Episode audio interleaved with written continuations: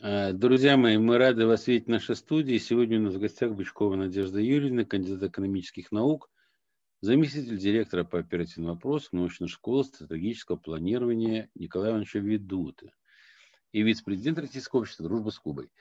А, Надежда Юрьевна, я вас представил. А, добрый вечер, мы рады вас видеть в нашей студии. Я сразу хочу сказать слушателям школы, что с Надеждой Юрьевной мы знакомы достаточно давно – и вот э, сегодня мы с Надеждой Юрьевной решили поговорить э, на тему о манипуляциях. На самом деле очень важная тема, особенно на сегодняшний день, когда кому не лень в нашем информационном пространстве все занимаются вот именно вот этим самым манипулированием. Иди покупай, иди митингуй, иди, значит, там туда, иди сюда, вакцинируйся, не вакцинируйся. Очень сплошной ужас. Люди не знают, как себя вести. Э, в этом огромном информационном мусоре. Но сейчас Надежда Юрьевна нас что-то разъяснит. Вам слово, Надежда Юрьевна. Добрый день, Александр Корунович. Добрый день, Владимир Викторович. А, я создала канал на Яндекс.Дзен. А, совершенно, так скажем, э, инкогнито э, так получилось, что вы меня позвали рассказать. Я так понимаю, понравилась статья и попросили рассказать э, про то, как не быть жертвой манипуляции. Расскажу немного о целях канала. Он называется «Творец. Истина. Интеллект». Он про то, а, собственно, как быть счастливым, процветающим, любимым и здоровым. А как а, в названии канала? То есть мы все разумные существа, мы интеллект.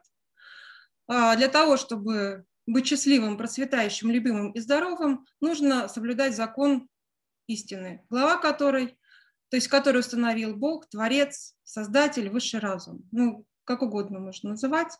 Но канал создан, по сути, как база знаний, ответов на те вопросы, в которых я разбираюсь. Это экономика, финансы, семья, дети, здоровье и тому подобное.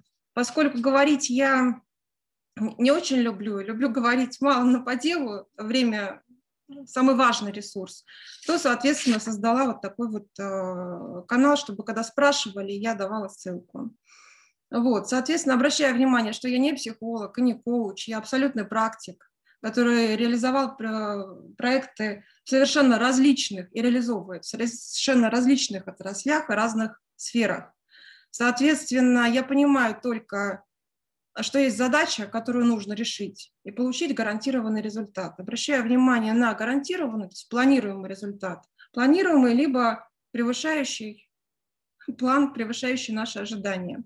Собственно, а, статьи, а, там есть несколько статей, пишу по вдохновению, когда либо есть вопрос, либо, ну, собственно, когда вот идет от сердца, да, а, вот, соответственно, там найдены на практике решения, а, которыми я делюсь, я делюсь этими знаниями и двигаюсь дальше. Вот, соответственно, про то, как не быть жертвой манипуляций. Ну, на чем играют манипуляторы, Александр Горович? Вы как самый-самый-самый знаток а, вот этих всех игр и, безусловно, играют на хаосе, на страхах людей. Вот, соответственно, мы знаем прекрасно все, что хаос выгоден определенным группам людей. Вот, соответственно, чтобы не быть их жертвами, а, нужно прежде всего навести порядок в головах, в сознании людей. Но начать надо с порядка в экономике. Вот, как говорит э, мой научный руководитель, доктор экономических наук, профессор Московского государственного университета Елена Николаевна Ведута, когда человеку нечего есть, его не заставишь быть романтиком. Вот, я абсолютно с этим согласна. И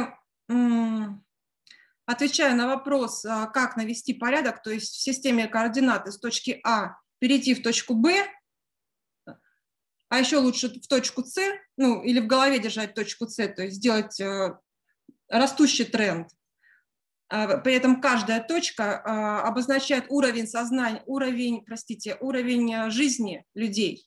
Это основной критерий. Вот как нам гарантированно повысить уровень жизни людей, чтобы перейти в каждую из этих точек.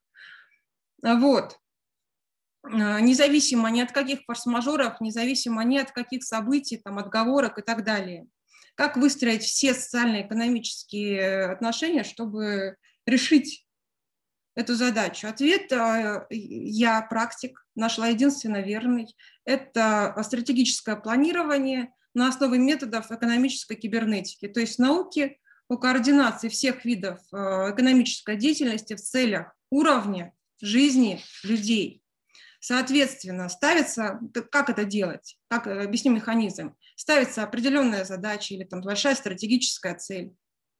Точно так же просто вырабатывается решение, то есть система алгоритмов, она есть уже у Лены Николаевны, и получаем гарантированный результат, критерием у которого, повторю, уровень жизни людей.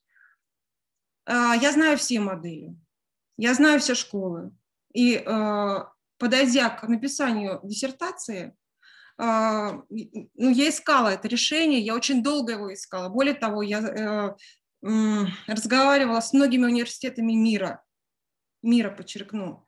И, наконец, благодаря Владимиру Викторовичу, а, который меня познакомил с Еленой Николаевной, и она, мы буквально с полуслова поняли друг друга, она поняла, что я вот тот самый ищущий истину человек, а, она меня взяла и стала руководителем моей докторской диссертации, чему я э, очень благодарна. Не знаю, напишу я ее или нет, а, не она цель, а цель найти истину. Вот. Почему э, модель и почему эта система самая правильная, единственно верная? Поскольку она на основе динамики. Назовите мне хоть одну модель, которая будет на основе, вот, которая будет динамическая. Вот эта вот система алгоритмов подразумевает обратную связь. То есть система алгоритмов постоянно корректируется. Она не, не статичная. Соответственно, мы получаем гарантированный результат благодаря этой обратной связи. Кроме того, а, обратная связь это с населением, с каждым человеком, по сути. Плюс внешние условия. Соответственно, у нас еще плюс идет а, предварительный, текущий и последующий контроль. Ну, мне кажется, это, ну, я уверена, я уверена, что это гениально. А, более того, есть сейчас, безусловно, решения, я знаю все, я говорю, что я практик, я знаю краудсорсинговые платформы, даже занималась ими, э, знаю эти решения, когда э, связь с населением и появляются бюджетные обязательства, вот, э, за которые голосуют жители, но это все точечные решения. Есть э, э, открытые данные, это тоже хорошо, но все они не системные, они все идут, они все в поиске. Я знаю все эти команды, которые, которые занимаются вот этим, но они не решают главный уровень жизни людей. Благодаря модели, а, кибернетической модели, а, у нас самое главное, то есть отсутствует субъективный фактор. А, мы уходим от ручного управления, то есть тушения пожаров, ямочного ремонта, да, вот любимого вот этого, форс-мажоров тем более. Вот. Таким образом, я считаю, что основатель экономической кибернетики Николай Иванович Ведута, отец Елены Николаевны, опередил время. Как, к примеру, вот в последней моей статье Авиценна, Абу Ибн Сина, который жил ровно тысячу лет назад и опередил время, часть его учения была не понята, основная часть, фундамент. Часть ушла, мы знаем, традиционная медицина в Европу, часть ушла нетрадиционная в Индию, которая нам сейчас преподносится как новая, а основная часть, фундамент, слово, то есть вращая слово, там, а, по-моему, простите, лекарство, трава, растение и нож. Вот, э, соответственно, нож ушел туда, растение туда, э, а слово врача который он подчеркивал, э, логика. Врач должен найти ключ. Э, было забыто. И нужны были изобретения Эйнштейна, а, Менделя, Павлова, в конце концов, Тойче, в конце концов, чтобы найти вот это вот, а, чтобы понять, наконец, а, того же гениального нашего ровесника минус тысячу лет, между прочим. Он был миллениал того тысячелетия. Вот, соответственно, также Николай Иванович Ведута, как многие ученые, опередил время как минимум на полвека. Нужно было понимание, как это использовать, и, соответственно, а, обязательно должны были появиться нормальные настоящие компьютеры. Должна наступить была эпоха цифровизации. Вот, соответственно, Соответственно, сейчас время самое подходящее. И если сейчас не выберем правильный путь, экономическую кибернетику, сами знаем, что будет. Я об этом не хочу говорить, что будет, вот, чтобы фокус внимания даже не акцентировать. Вы об этом, мы так с Еленой Николаевной много разговаривали. Вот, что касается сознания людей, хаоса в головах, то здесь э, каждый человек самодостаточный, и каждый найдет свой путь на уровне своего сознания. Там, кто чем увлекается, всегда почерпнет информацию, всегда э, пойдет в библиотеку, возьмет книгу. Ответы есть на уровне сознания, в, э, в конце концов. Но игроки-то у нас, манипуляторы, играют на уровне подсознания. А что значит подсознание? Это информация, записанная в нашем ДНК. ДНК – это информационный носитель, да, там физические и Э, и эмоциональные состояния предков записаны вот в этой, ну, собственно, в ДНК. И здесь, э, чтобы нам э, не носить вот эти вот состояния, единственное верное решение на основе методов психогенетики. Подчеркну, что сейчас, безусловно, ведутся, есть даже институты, которые работают по механическому и фармацевтическому воздействию на генокод. Но могу сказать точно, что никакая пилюля, и уж тем более там механические, то, что там, я читала эти статьи научные, ну, не решат они задачу за каждого из нас, это ответственность каждого человека. Возможно, пилюли какие-то, которые изобретают, помогут, но не решат. Вопрос, а помогут ли вообще? Вот.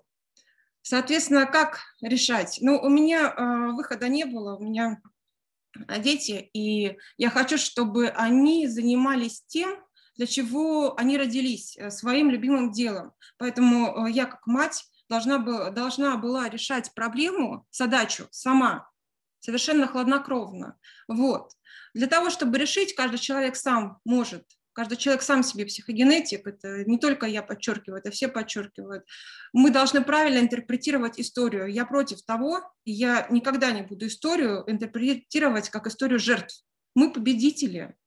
И э, любая история страны, семьи, мы же живы, это, это победа прежде всего. Просто потому, потому что мы живы и, и наши дети есть. Вот, соответственно, если э, мы не будем считать наших предков а, жертвами, не будем считать, а, что там кто-то умер из-за чего-то, то, соответственно, вот эта правильная интерпретация, всего лишь правильная интерпретация и, а, так скажем, поставить правильную, э, правильные условия задачи. А дальше уже человек сам понимает, какие шаги ему нужно сделать, нужно идти совершенно э, другой дорогой, не так, как это сделал предок дед там войну или кто-то. То есть он, он должен понять, разобраться, почему он умер в конце концов, и идти правильной дорогой. То есть ударили по правой щеке, что значит? Нужно развернуться и идти по правильной дороге. Мы знаем, если пойдешь по этой дороге, что нас ждет. Поэтому нужно идти по правильной дороге, по другой дороге. Вот. Соответственно, я подчеркиваю еще раз, выбор за каждого. И мы получим э, тот результат, который мы хотим. Соответственно, а, что я хочу сказать? Э, Еще раз подчеркну, что каждый человек сам все это может. Э, почему история очень важна? Это нужно разбираться в глобальных экономических, исторических процессах, экономических процессах. Нужно понимать, нужно никого не обвинять, никто не виноват. Там, ни большевики, ни, э, э, там, не знаю, Наполеон там, или еще кто-то, хотя бы четыре поколения вот возьмем от нас никто не виноват. Вся история идет вот своим путем, это все эволюция, и поэтому мы с вами здесь, мы с вами родились, это, это очень важно. Вот, соответственно, что касается детей, а, еще один момент. Значит, а, если человек не справляется, есть э, психогенетики, я уверена, в каждом городе, есть в соцсетях, есть э, в конце концов в Москве институт андрофизики, есть, э, недавно узнала кафедра в МГУ, я хочу вот посетить, посмотреть, познакомиться.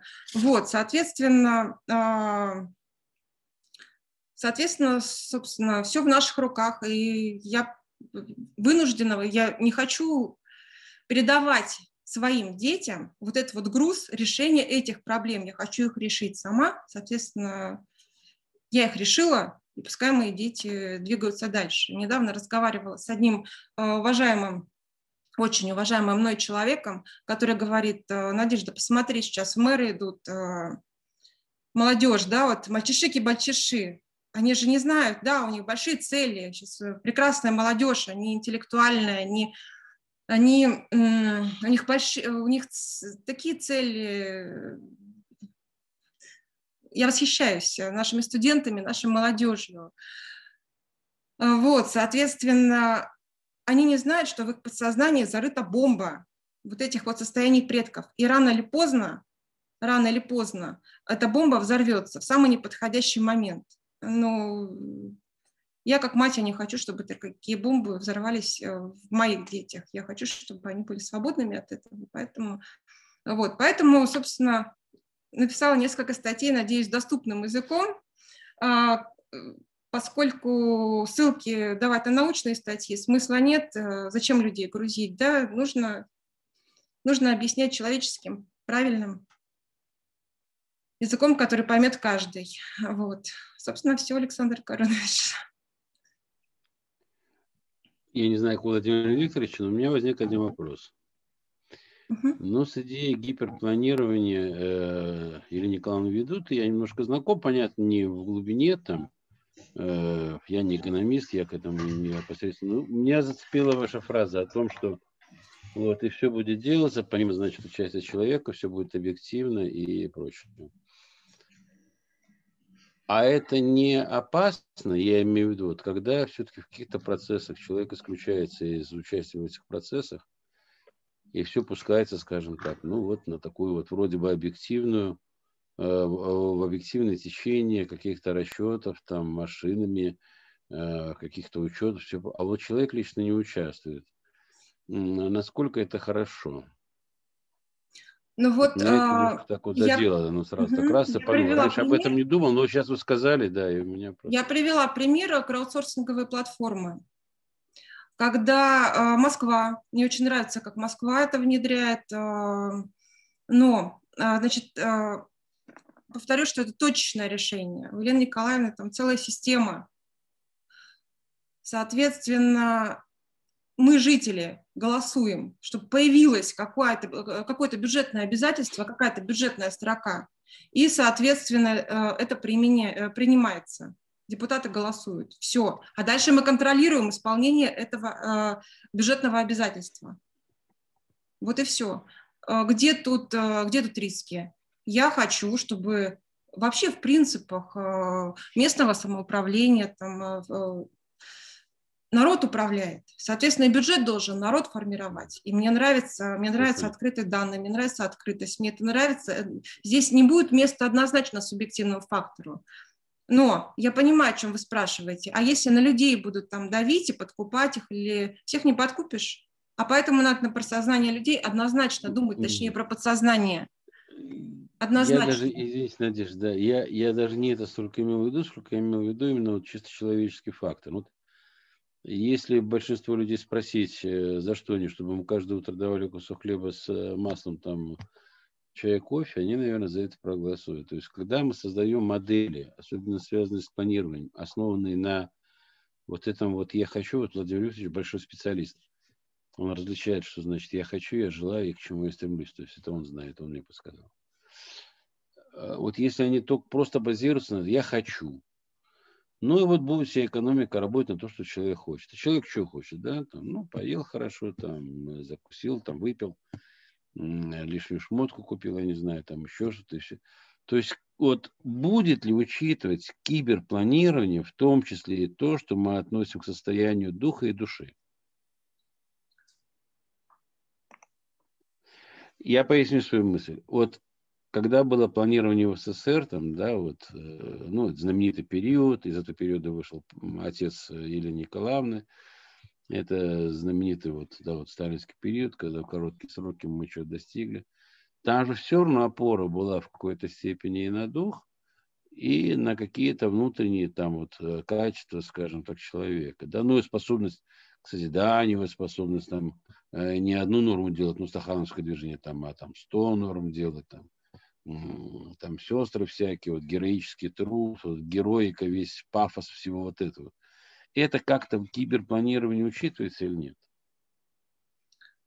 Или просто вот желание людей, они как-то группируются, плюс возможности экономики. Я понимаю, э, как не специалист, как гуманитарий, что понятно, это многофакторная такая вещь, которая она все может учесть и дает нам ответы на все вопросы, которые нас, ну, мы имеем в настоящем и отвечаем на них в будущем. И сама эта модель способна привести к тому, что у нас будет раз, два, три, четыре, пять, и мы все будем, грубо говоря, знать. Правильно? Я правильно же говорю, да? Да, есть, ну, во всяком случае, на ближайшую перспективу. А вот это вот духовное состояние, потому что человек может, ну, грубо говоря, объесться медом, и потом уже ничего не захочет, а только ему с обрыва вниз сбрасываться. Я не знаю, я свою мысль правильно выразил. Нет, я, я вас поняла, Александр Гармонович. Александр Гармонович, да, я отвечу на несформулированный вопрос. Вот смотри, когда мы говорим о планировании, речь идет о материи. Да. Вот да, Э, Советский Союз э, это такая мощь, только по, не только потому, а о том, что экономика была плановая. Вот мы недавно обсуждали книгу Елены Прутниковой. Кстати, тот, кто нас смотрит, если кто-то хочет разобраться э, в фигуре Сталина, э, советуем прочитать все ее книги. Как она пишет. У Сталина было две стратегических цели. Стратегические цели. Цель первая и цель вторая. Цель первая звучала так. На, здесь, на одной шестой части суши, должна быть великая, мощная империя. Часть вторая, о, задача стратегическая вторая. В этой империи люди должны жить достойно. Но это вторая часть. В смысле, это вторая задача. Первая. Понятно, очередность. Так вот, когда мы говорим о планировании, э, о планировании в Советском Союзе, речь идет для решения и первой, и второй задачи. Все остальное, вот эта коммунистическая партия, э, все вот эти вот там э, идеологии и все это остальное, это для достижений первой цели и не более того.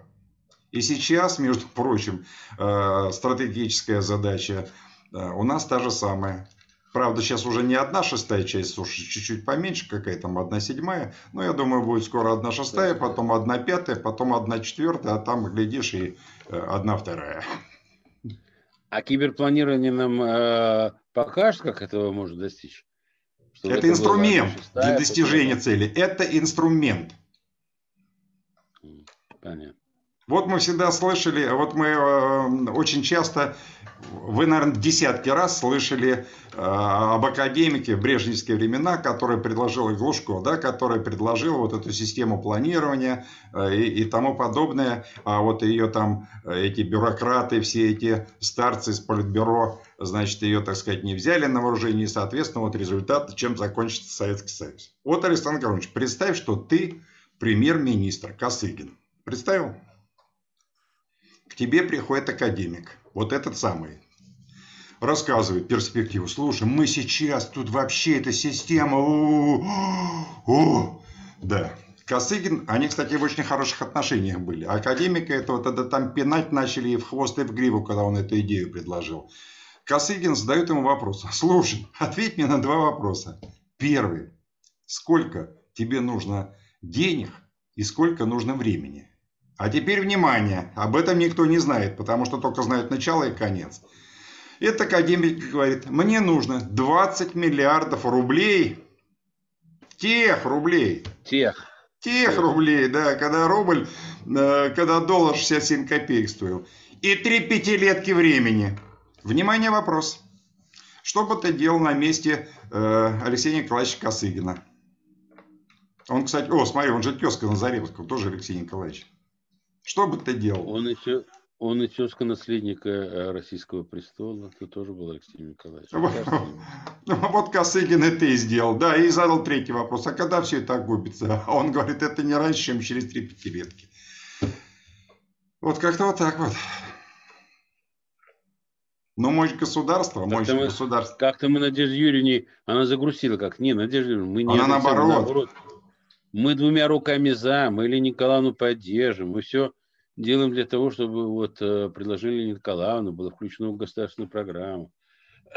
И вообще, если Господь сподобит, и школа здравого смысла в конечном итоге как-то вот войдет. Ну, вот Владимир Викторович, он хочет быть министром без портфеля. Он говорит, моя мечта, говорит, быть Да боже упаси!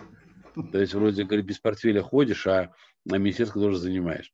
То есть мы обязательно эту идею, конечно, воплотим в жизнь, потому что мы видим за ней перспективы. Но у меня Александр просто... Гаронович, школа здравого смысла э, решает ту же самую задачу, что решал э, в свое время Сталин, что сейчас решает ныне здравствующий президент, дай бог ему здоровья. Задача звучит, и она, кстати, на канале и на сайте школы прямо наверху красными буквами написана, только другими словами. На одной шестой части суши здесь должно быть великое, мощное государство. И в этом государстве люди должны жить достойно. Ура. Так что цели вам ставить? А инструмент, э, Владимир Викторович прав, э, это инструмент, как достигать цели. Э, вот, и ни в коем случае не претендует на большее. А цель, она веками не меняется, она одна и та же перед нашими народами стоит. Она вообще не меняется. Но у меня еще один к вам вопрос есть такой. Вообще-то эту систему кто-то пытался где-то реализовать, ну, я не знаю, там, в Польше, в Бангладеш, я сейчас нервничаю, то есть вот систему такого планирования, все-таки она же, есть, она написана в научных трудах, если есть отец-основатель, э, Николай Иванович Ведута, если есть школа уже определенная, вот, допустим, уже вот Елена Николаевна, вы ее ученица, у Ильи Николаевны есть другие ученики. То есть кто-то пытался вообще у себя реализовать э, или нет? Или пока, пока, пока у нас этого нет практического такого? Ну, значит, смотрите, а, сейчас есть пилотные проекты, о которых я не вправе говорить, абсолютно не вправе. Но Конечно. как а, мы смеемся, да, у нас вот а, Карл Маркс в генах, поскольку я есть мой отец, мой дед, да, которые изучали Маркса, вот, соответственно, на меня это хорошо ложится. На меня экономикс э, не лег э, в свое время, ну, потому что не мое это, все, как оказалось, сложно. Это.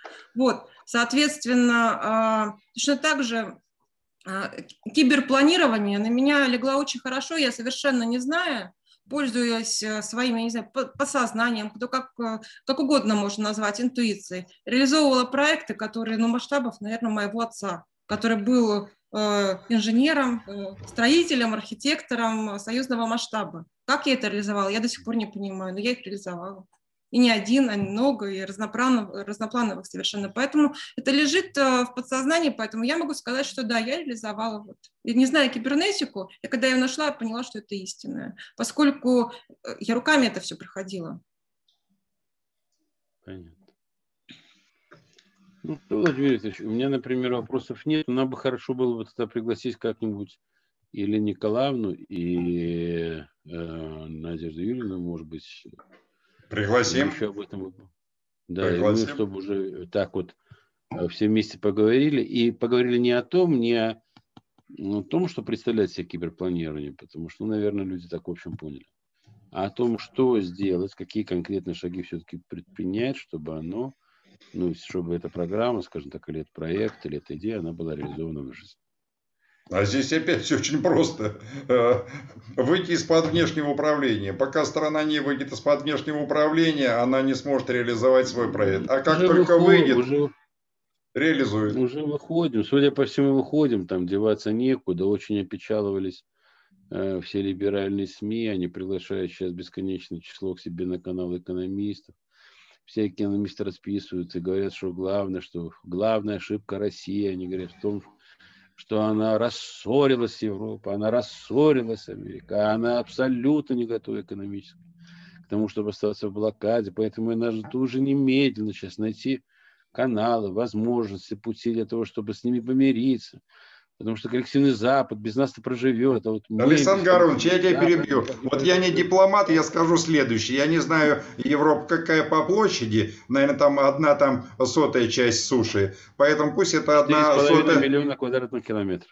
Пусть одна эта сотая часть э, суши идет в задницу и не учит нас, а у нас задача осталась э, той же самой. На одной шестой части суши должно быть великое, могущественное государство, и народ в нем должен жить достойно. Ура, товарищ. Благодарим Надежду. Спасибо. Ну что, на этой позитивной ноте мы закончим. Надежда Юрьевна, большое спасибо. Мы ждем вас в гости. В следующий спасибо, раз, может быть, Елена Николаевна. И удачи вам. И когда будет у вас защита, вы нас, пожалуйста, оповестите. Мы широко осветим ее на нашем, на нашем канале. И вместе с вами отпразднуем это важное событие в жизни нашего народа. Всем спасибо. Всего доброго. До скорой встречи. Спасибо.